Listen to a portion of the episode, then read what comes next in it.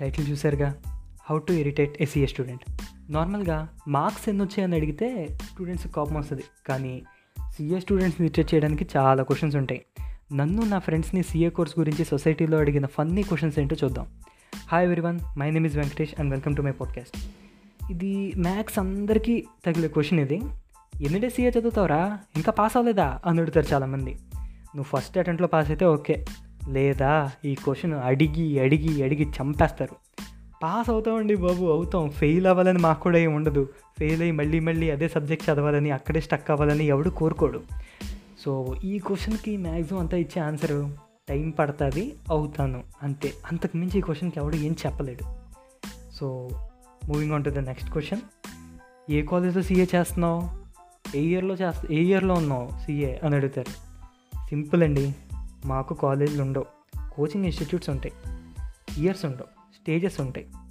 CPT ఐదు pass అయిన తర్వాత ఐపీసీసీ అది పాస్ అయిన తర్వాత మూడు సంవత్సరాల ఆర్టికల్షిప్ అప్పుడు ఫైనల్.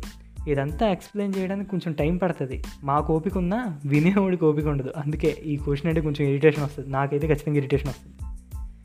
Next question. ఎంత పర్సంటేజ్ వచ్చిందని అడుగుతారు? ఐపీసీసీ ఆర్ ఫైనల్ పాస్ పర్సంటేజ్ని? ఎంత పర్సెంటేజ్ వచ్చిందని అడుగుతారు. దాన్ని ఇంటర్ సెకండ్ ఇయర్ పర్సంటేజ్తో కంపేర్ చేస్తారు.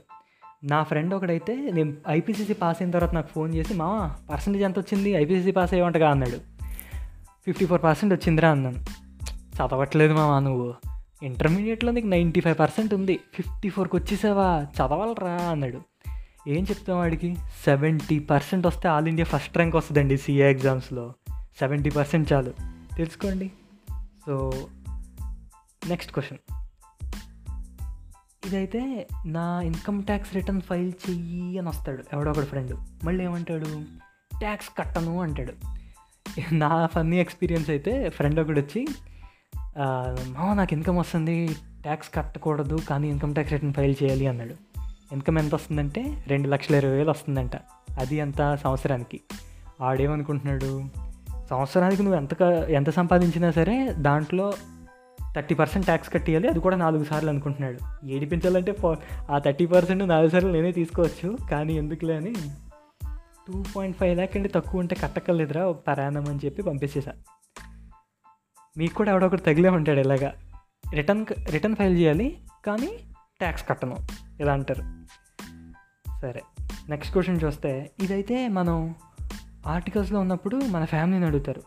మనం ఆర్టికల్స్ చేస్తున్నప్పుడు ఫార్మల్స్లో కనిపిస్తాం. లేదంటే వేరే సిటీ ఎక్కడికి వెళ్తాం? బెంగళూరు చెన్నై హైదరాబాద్. అక్కడ ఫార్మల్స్లో దిగిన పిక్చర్స్ ఏమైనా స్టేటస్లో పెడితే ఇంకా రిలేటివ్స్ అందరూ మొదలు పెడతారు. ఈ ఉద్యోగం చేసేసి లక్షలు లక్షలు సంపాదిస్తున్నాడు అనేసి. అప్పుడు ఏ ఫంక్షన్లోనో ఏ మ్యారేజ్లోనో మనం దొరికితే ఎంత సంపాదిస్తున్నాం అని అడగడం స్టార్ట్ చేస్తారు. మనం ఆర్టికల్స్లో ఉంటాం కదా ఏ ఫైవ్ టు టెన్ కే మధ్య చెప్తాం. అప్పుడు మాత్రం అదేంటి సీఏ చేస్తే లక్ష లక్షలు రావా? అని అడుగుతారు. మనం ఇరిటేట్ అయినా ఇంకా పాస్ అవ్వలేదండి. పాస్ అయిన తర్వాత అప్పుడు వస్తాయి. అని చెప్పాల్సిందే.